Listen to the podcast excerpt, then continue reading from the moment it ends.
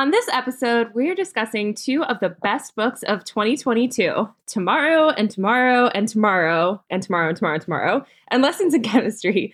These books were everywhere, and we're finally diving in to see if they live up to the hype.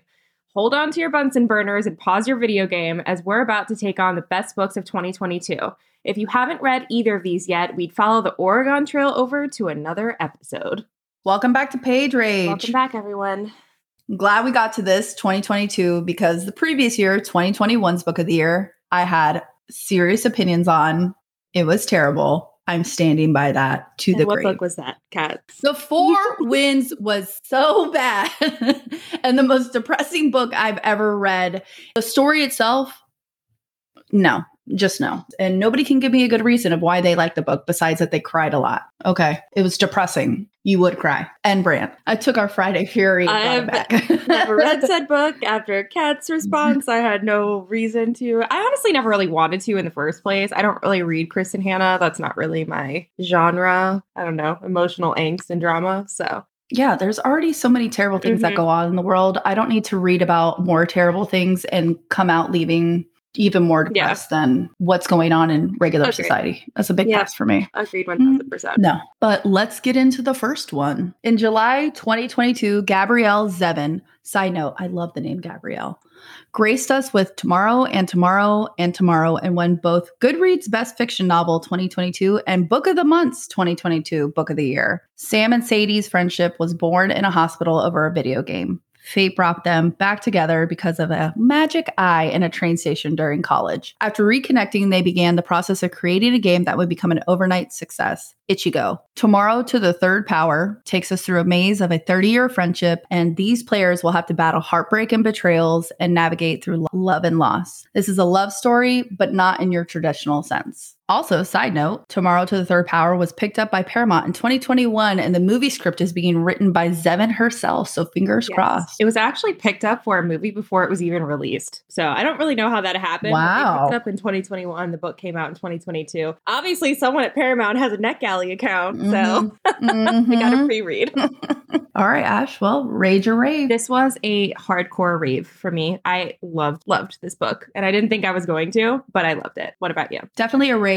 I enjoyed Zevin's writing. This is my first book I read from her. Love that it wasn't a traditional love story. I like that it was more of a friendship tale, I guess is the best way to put it. Well, since this book is solely based in the video game world, what was your favorite video game of choice growing up? We weren't a giant video game family. We only had Super Nintendo and then Gail cut us Mm, off. mhm. Probably Mortal Kombat was like my jam. Katana, that's who I was. And Clue. My mom bought me the Clue video game, and we all know how I feel Yes, about Clue. Kat loves her some Clue. love- What about you? I actually wasn't allowed to play video games. I also wasn't allowed to watch cartoons. That was my first stepfather who had something against a child watching things that were animated. Uh, so my video game usage Hmm. was very sneaky. So I was more of a PC gamer because you couldn't really tell what I was doing. But I would say it was, I loved Oregon Trail, by the way. I loved it so much. Yeah. I loved Roller Coaster Tycoon. That was like my shit. Obviously, Neopets. I don't know if that's really a video game, but it's definitely an immersive experience. Like, those were my jams. In terms of actual video games, it was kind of like whatever my friends were doing that I could like get my hands on when I was at sleepovers and stuff. Uh, there was a lot of Mortal Kombat, you know, games of our of our era. Oh yeah, my grandparents had the original Sega, and Nice. they only had one game, and it was like Alex the Kid or something. And so me and my grandfather would just go in, and it was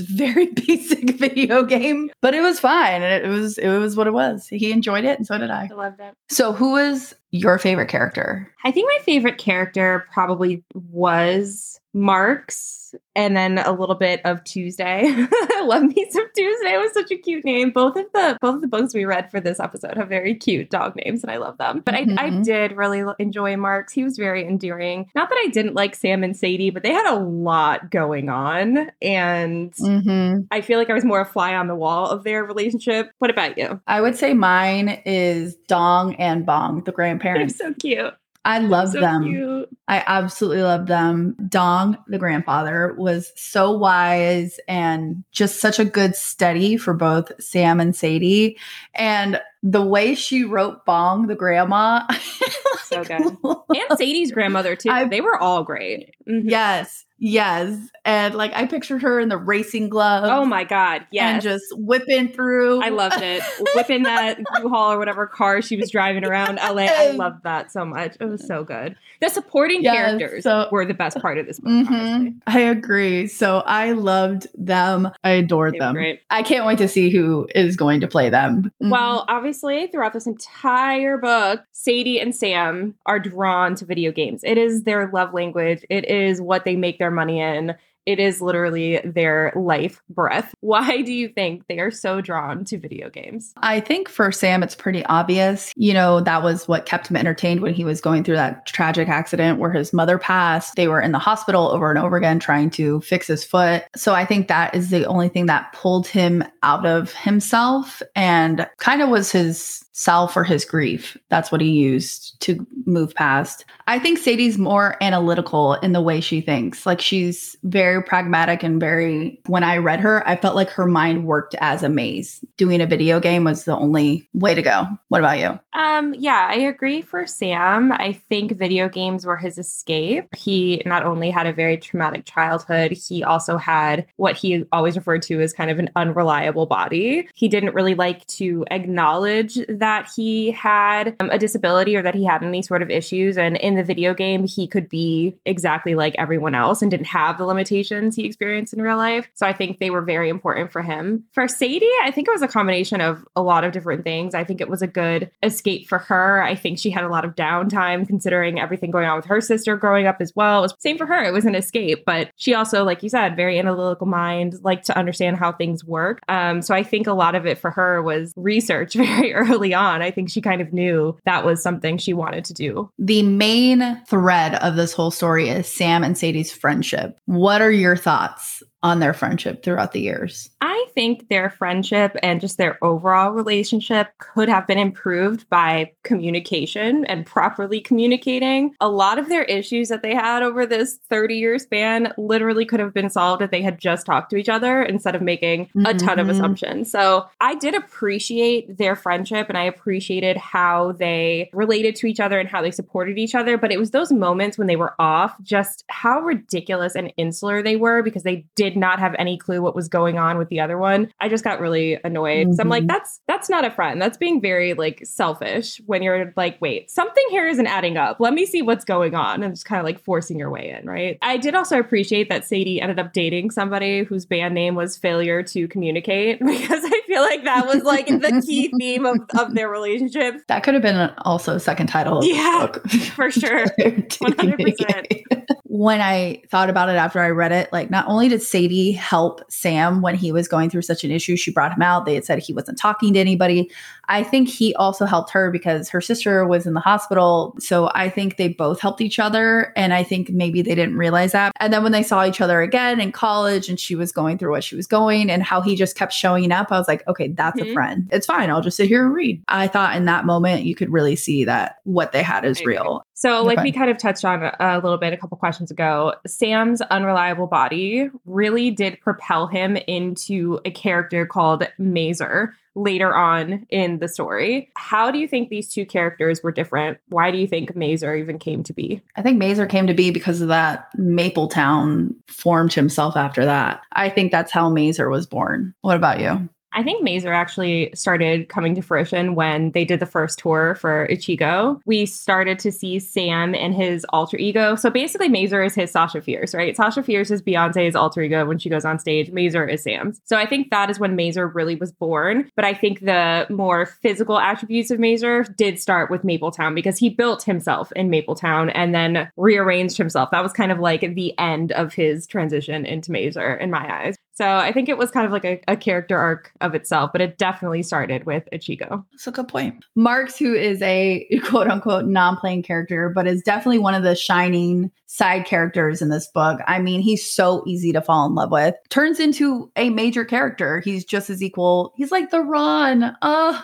the Ron and Harry Potter. the Ron. And if it weren't for him, the video game Ichigo would have never probably happened. Why do you feel like Sam and Sadie and other people within the novel don't really take him that seriously? I think it had a lot to do with just who he was. Presented himself as a very well off individual. He was very good looking. He was very charismatic. So I think everybody just kind of had a first assumption about who he would be based on those facts. And I think that's what we see with all these characters is everybody has a very quick assumption about who they are, but that's not actually who they end up being. And so Marx actually was just like this lovely, fully fleshed out character who Mm. had so much depth and he was just living his life. He loved being in love. He was the glue, like I said, that truly held them together. He was the one who propelled them into greatness. Just the way he took care of Sadie and Sam showed how selfless he actually was and just what a great human he actually was. And I love him so much. What about you? His heart is unlike anybody else's I think I've ever read in any story. It was so selfless, loved them in ways they couldn't love themselves. The way he was with Sam, especially, he was one of the most well written, pure hearted characters I've read in quite some I time. agree. I loved the way he took care of Sam. It was it Mhm. was the way he took care of him in a way that Sam didn't even realize what was happening. He was just kind of like, okay, like this is great. I Mhm. have a coat that I need. I have food when I need it. All these gift certificates because he knew if he came right out and just offered them to Sam, he just wouldn't take it. But he just knew how to handle him so well. He was like Hodor. Oh, yeah, he was kind of like Hodor. I love that. We're spanning about 30 years, but one of the biggest parts of this novel, at least in my eyes, was the creation of the very first video game. So watching them create Ichigo, I thought was one of the coolest things I've ever encountered. I know nothing about video games, at least not to this extent, but this was absolutely fascinating to me. What did you feel about that whole process and just watching them kind of create something like this? Did you find it interesting? Was it just something you didn't really need to see that much of, or how did you feel about it? Oh, I thought it was amazing, especially because they were doing it in like a little Mhm. apartment in the Mhm. 90s. You know, think about video games now, it's completely evolved. It was fascinating to see how that played out. And the no sleep, no eating. Marx was constantly having to make sure they were Just imagine him like force feeding them, like, here guys, take a bite. Here's some water. Like Yeah. running around and making Yes. sure they were they were good. Okay, so villain, not villain. What did you think of Dov, Sadie's on and off again married boyfriend? slash professor. I was like Uh. the biggest fan of this storyline. It, it was such a it was a very toxic relationship. I will acknowledge that they were in a different and probably better place towards the end of this book, but I don't like him and I didn't like him in her life. I appreciated him in the beginning when it was he was so encouraging and take a stab at it, which is what I tell my team all the time. Like let me see what you can do. Let's break everything to unbreak it. Like let's just like throw all the rules out and figure out what we can what we can do. I feel like as a professor he was probably incredible. Um, he obviously Yes. crossed many boundaries with her and he was an extremely abusive person. Um he definitely took advantage of the fact that she was so young and obviously that was a pattern in his life. He dated very young women and it's very apparent why. But it's it's tough because he was also a catalyst for the success they had. Would Ichigo have been Ichigo without that engine that he had built? Probably not, because the storm was like one of the Mm-mm. biggest parts of Ichigo. And ugh, I hate it. I hate how intertwined he is with their lives, but I just don't think they would have been in the same place without him.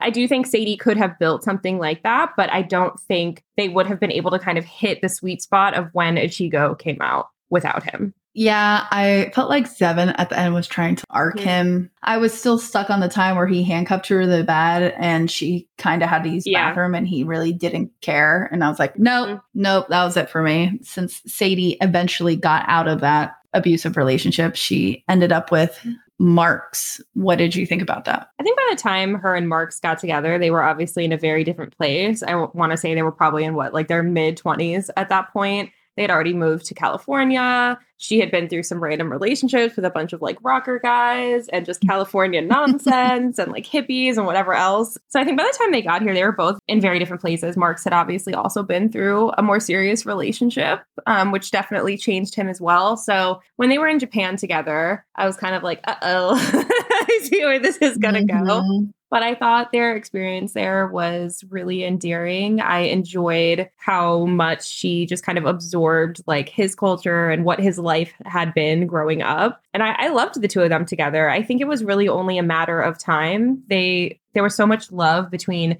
Marx and Sadie and Marx and Sam as it was. It was like inevitable something like this was going to happen. So I was a big fan of it. I just wish they had told Sam in the beginning instead of letting him have to like hear about it and kind of put the pieces together. I think in that moment they were still treating him like a child instead of like the grown adult that he was. Sam's definitely on the spectrum, that's very obvious, but he was more than capable of processing this and being able to form his own opinions and emotions about it. So I don't think that was fair. What about you? I felt like it was inevitable that they would end up together. I do agree. I didn't like that he had to call them out in the car ride. I was angry for him. I was like, you guys, like you're both his best friends. You can be adult. It definitely made me mad for him. I was pissed for him and I thought he handled it fairly mm-hmm. well considering how mad I probably would have been. But I love them together. I thought it was like a perfect fit for each other. They kind of had grown into one another. Well, one of the worst moments of this book, there's a lot of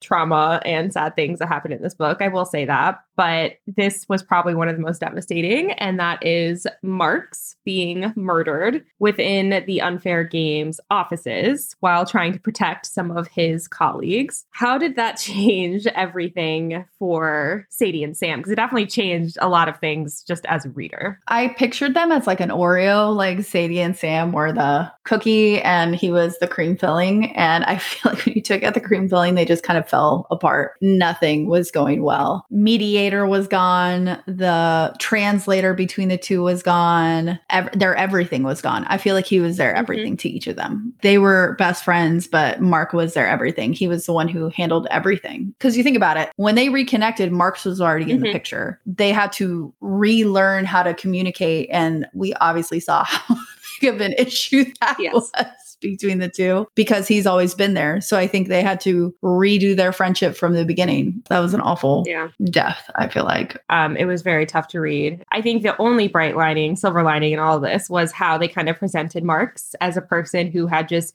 thoroughly lived his life. So he didn't have any regrets, even though that was his time. Like he felt like at peace about it. So I did kind of like that they had that little insight from him. But for Sadie and Sam, my God, this was just obviously the one of the final breaking points for them in this book. Sadie is just devastated, but she also, you know, for many years had not realized what was going on with Sam. So she had built up all of this like anger towards Sam and she had no idea that a lot of his actions were because of how much physical pain he was in because of his amputation. He was the very large stretch band aid that was still just holding them together. Mm-hmm. And this was just the final thing that absolutely broke them. Marx was such a great character. He, was. he really was moving on. So there was just a lot of different themes um, that were prevalent throughout this book. I think this book was absolutely beautifully written. I'm definitely going to read more of, of, her books because I'm just now obsessed. Mm-hmm. I don't know how she flew under the radar for me for so long. But one thing that I re- that really resonated with me was the way they discussed identity in this novel. So one of the quotes that really got me was Sam was having an interview. In this interview, they were essentially accusing Sam and Sadie of cultural appropriation because of the fact that he was biracial and he was half Korean and not Japanese, even though the character of Ichigo is Japanese. Uh, and so the quote was basically Sam kind of coming back to them, where he was just like, I hate that world, don't you? I'm terrified of that world and I don't want to live in that world. And as a mixed race person, I literally don't exist in it. My dad, who I barely knew, was Jewish. My mom was an American born Korean. I was raised by Korean immigrant grandparents in Koreatown, Los Angeles. And as any mixed person will tell you, to be half of two things is to be whole of nothing. Reading this, I felt it to my absolute core. I understand that on such a deep, like cellular level. I cannot even explain. And Zevin herself is also mixed race. So obviously, that is where this comes from. But how do you think identity particularly race, played a role in Tomorrow, Tomorrow, Tomorrow? And how do Sadie, Sam, and Marx represent this theme throughout? One of the underlying threads of the whole book, because they do a thing with Marx in the beginning, how he's always the side character. He's never the main character because he's Japanese. They won't give him the the main lead, which I thought was fucking trash, but Mhm. whatever. Ichigo is supposed to be basically gender neutral, you know, and I thought, wow, that was, you know, in the 90s, that was Mhm. definitely, that was a big move. And when they went to both the games and they're like, no, you have to pick boy or girl, I was kind of, What is it adding to the story? Yeah, I was like, who gives a shit? It was definitely eye opening to read that Yeah. quote. And I can say it 1000% resonates. And that is exactly how I have felt for most of my life. Everybody fits into these nice little boxes that you can just like neatly put away. And then mixed people are just stuck like straddling both, but not really fitting in anywhere. Like we don't, we don't fit in a box. So we have to kind of make our own, which Sam definitely did uh, when he made like Mapletown. He literally created his own space where he fit. And I thought that was beautiful. Mhm. And I totally understood why he did that. But I, I think it was so interesting the way that they showed their identity and their backgrounds in the video games they made. Because obviously, Ichigo was a mix of all of them. The child walked and kind of acted like Sam. It had a bit of Marx's, um, obviously, ancestral background. When it came to like even some of the, the games that Sadie had made before, when she made that solution game and it was based on stories from her grandmother, I thought that was ingenious and I just absolutely loved it. Also loved um, towards the end, the Master of Revels. Sadie made that game for Marx. I thought that was beautiful. Speaking of identity, I think a big part of Sam's identity was his accident that happened and left him disabled. And he definitely struggled with his foot the whole story. What did you think about him versus his body throughout the story? I think uh, alongside of just some of the quotes about his identity and just his racial ethnic background, these were the quotes that probably hit me the hardest when he was just talking about his relationship with his body and why he gravitated towards video games because his body in real life was so unreliable. And even there was a quote where he was talking about just being physical and being sexual with someone and how much he hated it because he just did not like to feel his actual body. Anytime he could just forget he even had one was when he was the happiest. And that just crushed me. That absolutely crushed me. I don't think we read a lot of books or see a lot of characters where they have a chronic illness that follows them their entire lives. We're seeing it a lot more now. Obviously, we read it in the Brown sisters. Seeing something like this and and how much it impacts everything that he does just the way he has to disassociate from certain things because because of it it just it absolutely killed me. And how sadie just could not get out of her own drama to understand or even look into what he might be going through. Knowing sam is not good at expressing himself sam very much continued to force his way in when sadie was having her moments but she never reciprocated that. What about you? I wasn't the biggest fan of Sadie when she got mad about the Dov thing and he was having the surgery and she just never followed up. I thought that was, I mean, I don't know how he would have, for- I wouldn't have forgiven Mm-mm. somebody. You were upset that I knew that your whatever boyfriend that you still continue to talk Mhm. to, and you were upset that I sent you back for the storm. But here I am chopping off a piece of my body and having to relearn how to walk. It's like, that's no kind of Mm-mm. friend for me. That was a huge thing for him. And then the ghost pains and all that. Broke my Mhm. heart when she described the pain he was feeling and how severe it was. All I kept thinking was, Sadie, you're a hoe. Yeah. Like, like, my issue with Sadie was Sam also lost Mhm. marx and they were friends first. You know, they were brothers. I have opinions on Sadie. And so she had opportunities to kind of take a step back and be like, shit, maybe I was in the wrong here. I remember her Mhm. sister played both sides, which was where Mapletown was born, right? And I know Mhm. her sister had gone to Sadie and was like, I didn't know you saw how much of what I went through. I didn't know you understood my experience. And she was like, no, I didn't do any of that. That was all Sam. But it's like she never had that moment like, holy shit, like these people in my life have really been through it. And I have not been there for them in the way that I should have been. Yeah, Sadie was not my favorite, honestly. she was very entitled, grew up very privileged, and Sam was not. And I can see why Sam ended up the way he did because, like, when they were even selling the game, he was like, I need money. Yeah, I don't have this. I yeah. Am I do not have the option to hold out for the other option. And she was so like, Ugh,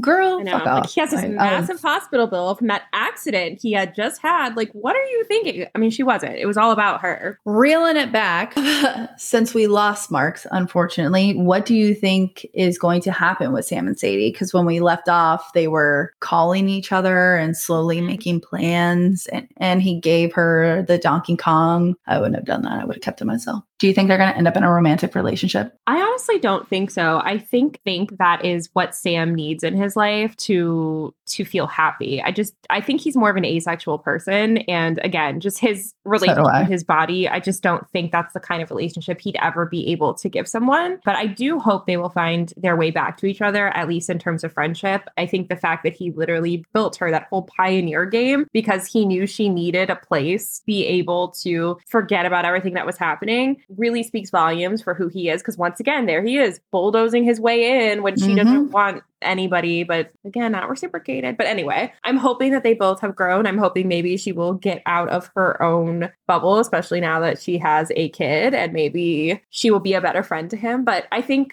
and i hope that they do have friendship in their future at the very least they owe marx that Agree. I always pictured him as more asexual, and I don't think they're ever going to make it to a romance. I think he loves Yeah. Sadie, but I don't think he'll ever be in, in love with her, and I think vice versa. I don't even know if Sadie's capable of loving Sam the way he needs to be loved. I think Marx was, was the only person who was able to do that. I would actually like it if they just ended up living together and raising Mhm. the daughter together, but just partners and like i think that would be perfect That's about i think it. that's what they are Why did you think Zevin titled this tomorrow and tomorrow and tomorrow instead of failure to communicate, which would have been would have been funny and it probably should have been called that. I think it was just the idea of all of these infinite possibilities, all these infinite lives, all of this rebirth, which we saw a lot of throughout the span of this novel with their relationship and who they were and all their new identities. Sam addressed it quite a few times. One of the reasons he liked and loved actually video games is because of the fact, and Sadie too, because of the fact that you could always go back, even if your character died,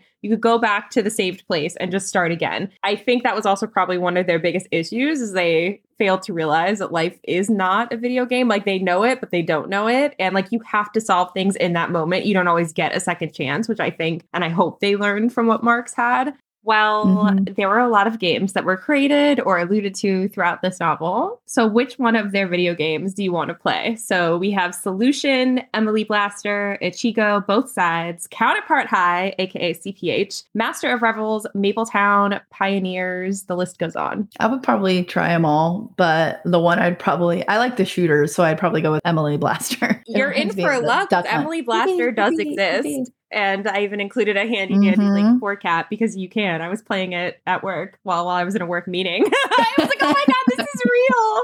So you can actually play Emily Blaster. What about you? I think I would have liked to see Master of Revels because I think, but I think the visuals would have been absolutely marvelous, and I think I would have absolutely loved that game. But I think I would have liked to watch somebody else play Ichigo. Like I think I would have enjoyed it, but I want somebody else to play so Mhm. I could just watch.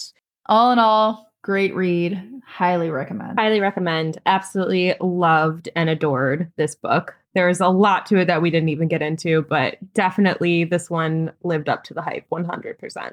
And probably more so. All right, moving on to the next one. All right. Lessons in Chemistry by Bonnie Garmus was released in March of 2022, and just like combining Mentos and soda, it exploded. In the early 1960s, chemist Elizabeth Zott was the only female scientist at Hastings Research Institute. Zott is never taken seriously until she meets Calvin Evans, who's another brilliant scientist. And of course, he falls in love with her mind first and everything else second. Fast forward, and Zott is a single mother starring in America's biggest cooking show. Her show is a bit unorthodox, which of course comes with its own blowback. While she's encouraging women of the 60s to change, there are others who are pushing Zott to change as well. Yeah. Uh, so this one also won an award. It was the Barnes and Noble 2022 Book of the Year. Take that tomorrow, tomorrow, tomorrow, in all the book wars. Um, and another fun fact: it is being turned into a show for Apple TV Plus and will actually debut in 2023, starring Captain Marvel herself, Brie Larson. When I was doing this, I looked up the uh, cast. And It's got a it's got a decent It does cast. have a decent cast. I'm I am displeased with the casting of 630, but I will withhold my judgment. Um, I liked who they cast as Calvin. I thought that was a great Spot casting. on. And I was like, yes, I can see this. I was like, that's Yeah. him. That's who I Yeah, pictured. agree. So, Kat, was this a rage or a rave for you? It wasn't quite a rage. I'm not going to say it was a full blown rave. I did enjoy the book. I had some issues that the author didn't give some trigger warnings about the sexual abuse and assault that happened quite a few times within the book. So I thought maybe giving a heads up probably would have changed my feelings a little bit. But when I went in and then got smacked in the face with that, it definitely threw me out of the book Mm. of how I Mhm. was feeling about it. What about you? I did like this book. I agree, though, and I even say this in my own review that had you not told me about the fact that there was like sexual assaults and given me that trigger warning, I would have had a very different feeling about this book. But because I had a heads up, I was like prepped for what I was about to go through. I was Prepared. prepared, so it didn't take away from me reading the book. I was as ready as you can be to read something like that happening. So I did like this book. I didn't love the book like I did tomorrow, tomorrow, tomorrow. So it it was still like a rave for me, but like a lower end, lower end rave for me. No, I, I get it. I I like the book, but when I read the description, it was like laugh out Oh, no, this was not funny. This There are moments that made me chuckle, usually with 630, and there were just ways that Elizabeth would interact with the world because she was just a little bit obtuse. Like she just she was so smart, but she just didn't always pick up on social cues and things like that. Um, she reminded me Mhm. of Bones, honestly, from the show Bones, Temperance Brennan, if you will. But it was not a funny book. There was a lot of heavy stuff that happened in this novel. But I mean, speaking of Elizabeth, the overall impression, she reminded me of Eleanor Oliphant, Mm-hmm. but like genius level. I didn't hate her. I liked her. I thought it was interesting how she saw the world. And I like that she stuck to her guns even when it got tough as shit for her. I respected that. But I love that she was so no nonsense. She marched to the beat of her own drum and she refused to let anyone pigeonhole her or nobody put baby in a corner, right? She would not allow that. Um, Mhm. So it didn't matter whether it was how she treated her child, how she treated her dog, how she treated herself. She refused to adhere to what people told her and she was going to prove them wrong. While she is Yeah. obviously in a very male dominated field because it's the late 50s, early 60s, and everything was a male dominated field. Have you yourself ever found yourself in a similar field or similar situation to what Elizabeth was going through? Well, I work in construction and it is the utmost male dominated field ever. I mean, all, all you can do is just stick to your guns and you know you're right, then be right. And then they'll realize it. It there is a certain joy I get out of watching a grown man learn that he's wrong and apologize to me. So, Love it. what about you? Definitely am not in the same situation because this is not the 50s and 60s, but I am a woman of color that is in a very high level role. So, have had many situations and many meetings where it'll be me and like a male colleague, and they're constantly looking to him for answers, even though my role is actually the one that's in charge of the meeting that we're having. I've had many men try and talk over me or just like not even listen to what I'm telling them because they just immediately assume that they know better when they don't. It is also one of my favorite moments when they realize that I am actually the one in charge of the meeting and or they are extremely wrong. It's like a special kind It of joy. is. It's like a it's like a we- it's It it's a is. weird feeling, but it's like associated Yeah, with joy. I agree. That's how I. What did you think about the eventual romance between Elizabeth and Calvin? Did you think it was true chemistry between the two? I didn't know where it was going in the beginning because they just kept talking about how he could hold a grudge. And I was like, Are you Greek? Are you from Mani? Like, what's happening? I know. Are you cats like brethren? Like, what's happening here? So I just didn't know where we were going in this. And uh, of course, I was also scared because of Kat's trigger warning. So I was like, do we like him? Is he also going to assault her? I'm very scared because like all the men in here are shit. I just was Mhm. like withholding how I felt about him for a minute. But then as it went on, I did really enjoy Calvin. I like that he was also just also kind of like a little bit of a brick wall when it came to social situations. and he's like, come on, you're going to row with me. Like, what does it matter? Like, let's go. Like, the both of them just were not picking up on social cues. And I just, I really enjoyed their relationship. I'm very sad that Calvin did not make it very long in this book, but I did enjoy him while he was around. I think he's really the only person that Elizabeth probably would have that kind of relationship with.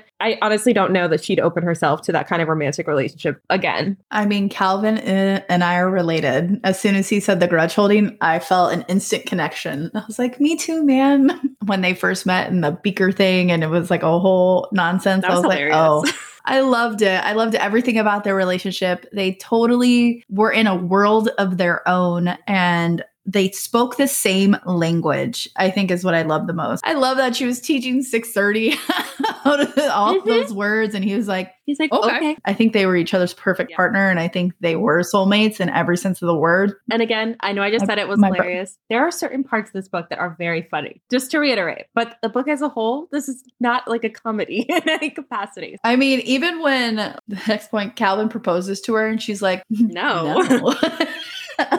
I thought it was hilarious. Did you see it coming though? Yeah. Again, because I also picture her as Temperance Brennan in my head, and I just did a whole binge of Bones, and Bones did the exact same thing. She had no interest in being anybody's wife. I did also enjoy that we got like point of like the peanut gallery that's like watching them in the lunchroom. I'm like, it's it's not happening, Calvin. You're gonna embarrass yourself. So no, I'm not surprised at all. Were you surprised? I just loved how the whole scene mm-hmm. played out. He was just like, wait, why? It could not sink mm-hmm. in his head he was a very endearing mm-hmm. character. He really was. You couldn't help but love him. She wrote him very well. Well, let's talk about the uh, real star of this entire book, which is 630, who I love dearly. Why do you think the author chose to include his viewpoint? I mean, I think he has the best mm-hmm. viewpoint. He's like a outsider, but also invested in the whole thing. And honestly, he was probably one of the smarter characters in the whole book. So he was definitely smarter than every male scientist at that fucking Hastings Center. He was more empathetic. I mean, he was just like a great side character. He understood her like Calvin understood mm-hmm. her. She needed somebody like that in her corner. Unconditional. It was an unconditional love for her. And I love that. What about you? 630 had the best character arc in this whole book. Just the fact that he started and he was dumped on the side of the road because he was too scared to jump on a bomb. Like he knew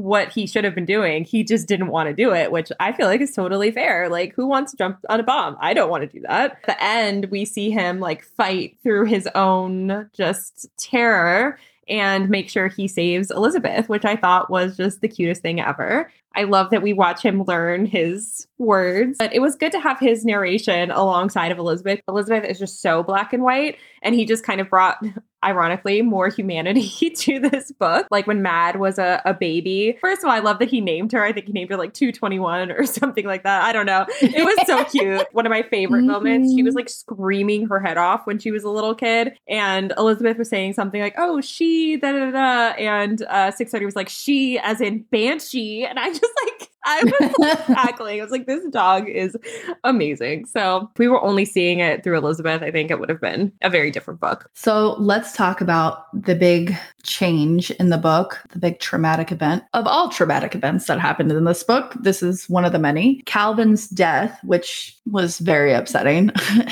and unnecessary in yeah. my opinion.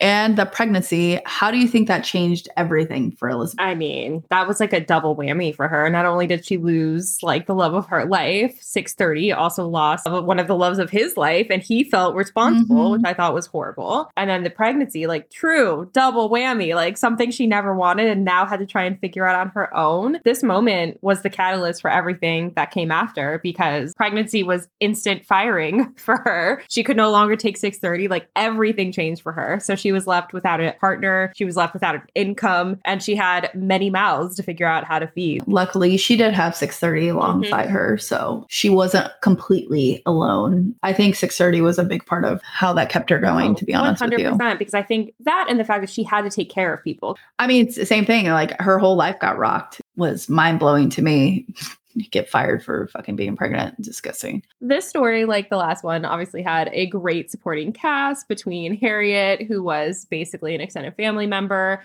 um, to Walter, who was her Elizabeth's producer, who would eventually become one of her good friends, and then of course 630.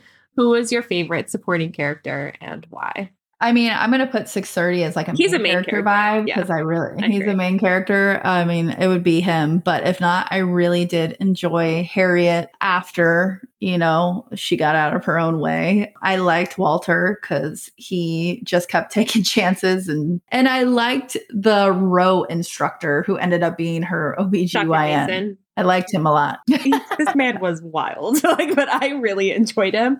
I think my favorite Dr. Mason moment was when she talked about rowing on her TV show, and then all of a sudden at like the row house in the next morning or the boat house the next morning, it was just filled with women, including Dr. Mason's wife, who he could never get to come. and then all of a sudden, there she was. Like it was hilarious. So again, I know hilarious moment. I know it was it was funny. That was a funny moment. So yeah, I did enjoy mm-hmm. Dr. Mason. I did like Harriet, like you said, once she kind of got out of her own way. Okay, so Walter gave Elizabeth the chance on the cooking show and it became a giant hit. I literally pictured Julia mm-hmm. Childs, but American mm-hmm. version. Why do you think it resonated with so many women around the country in the 60s? It resonated with them because she didn't talk to them like they were insolent children. She talked to them like they were capable human beings who could absolutely be tasked with listening to quote unquote like complicated like chemistry um, equations and notes and be able to, you know, build something out of it. So I think that's why she knew what it was like to be a single mom with everybody basically shut, shutting door after door on her because she wasn't a man and she just refused to talk down to them or play up to the stereotype. And I loved mm-hmm. every minute of how she talked to the women on her show. I think one of the moments that resonated the most with me in this book was one of the women went on and she had been studying to be a mm-hmm. heart surgeon or heart heart doctor and Zott like mm-hmm. pushed her. Why not? Mm-hmm. you saw the like light bulb went off in her head and she was like, What am I doing? And I think that is what made women so attracted to the show. I mean, you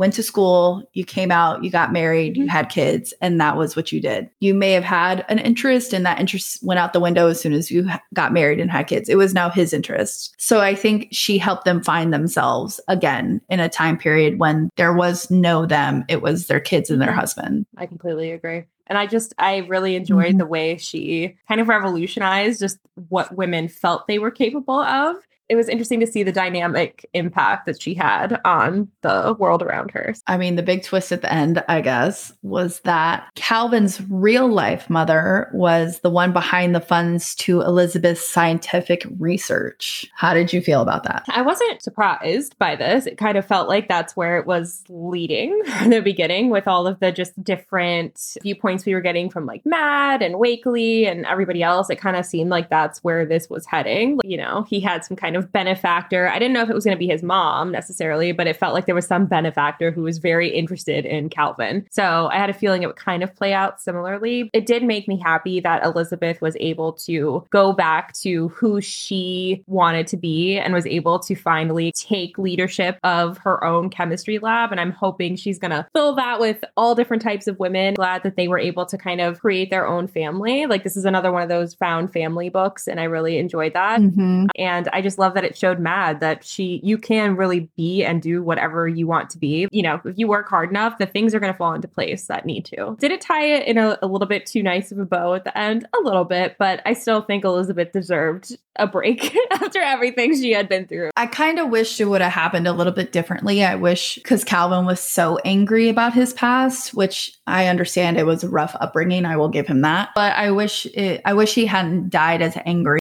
I also struggled mm-hmm. a bit with this book. I, I, think they are fixing it in the movie or the show version, but there is no diversity in this book whatsoever. So it's like we are dealing with a woman in the 50s, 60s who is very much still kind of treated as like a second class citizen. But all I kept thinking through this entire book is what would have this been like for a woman of color? Like there was no shot she would have been able to do any of this. You know what I mean? And so mm-hmm. I struggled a bit with this book because I felt it was a very siloed viewpoint. Um, and these opportunities would have never worked out for anybody else but her. So to wrap this up, is this a book that you would yes. recommend to someone? Do you think it holds up to best books of 2022? What are your thoughts? Would I recommend it to somebody? Probably. Would I say this is one of the better books of 2022? No, I'm not going to say that. I did not find this a laugh out loud, witty, hilarious book. I found this to be very complicated and mm-hmm. upsetting and triggering. And yes, there were some mm-hmm. chuckles thrown in to make it a little bit more lighthearted, but I definitely did not think this was a best book of 2022. No. I would recommend this to somebody, but I would give them the trigger warning so they're very aware because I think if you're not, it's just not going to be the same. I do think this was a good book. I think just looking at some of the books that came out in 2022, I think it did have some depth that others didn't. So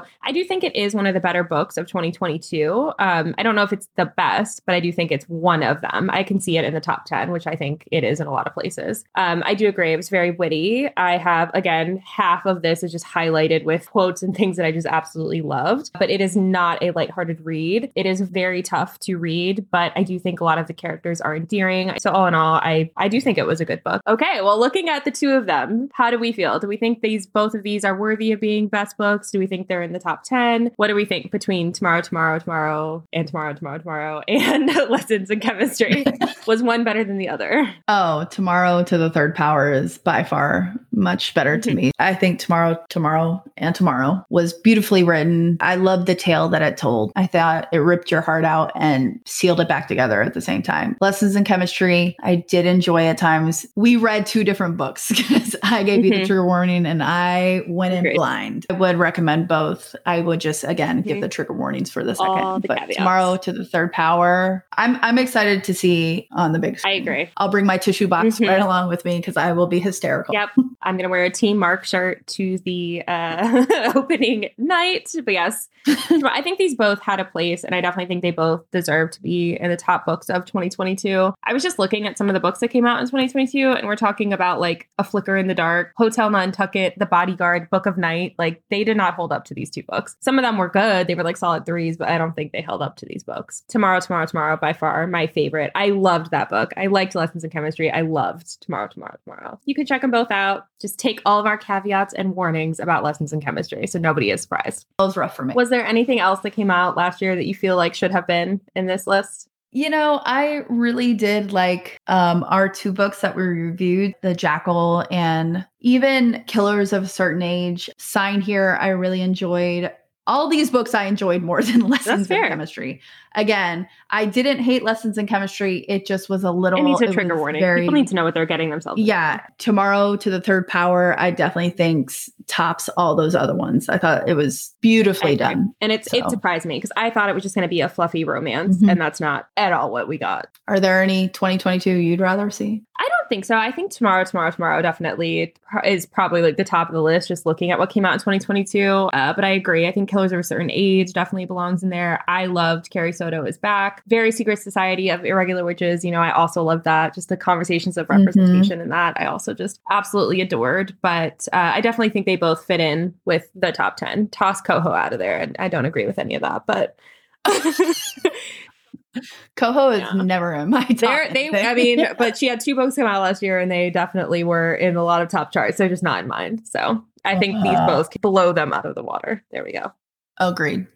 All right. Well, we want to hear from you. Do you think tomorrow, tomorrow, tomorrow, tomorrow, tomorrow, and lessons in chemistry were the best books of 2022? Email us at hello at pageragepodcast.com or DM us on Insta at pagerage underscore podcast. And of course, please subscribe to our show on your favorite podcast network.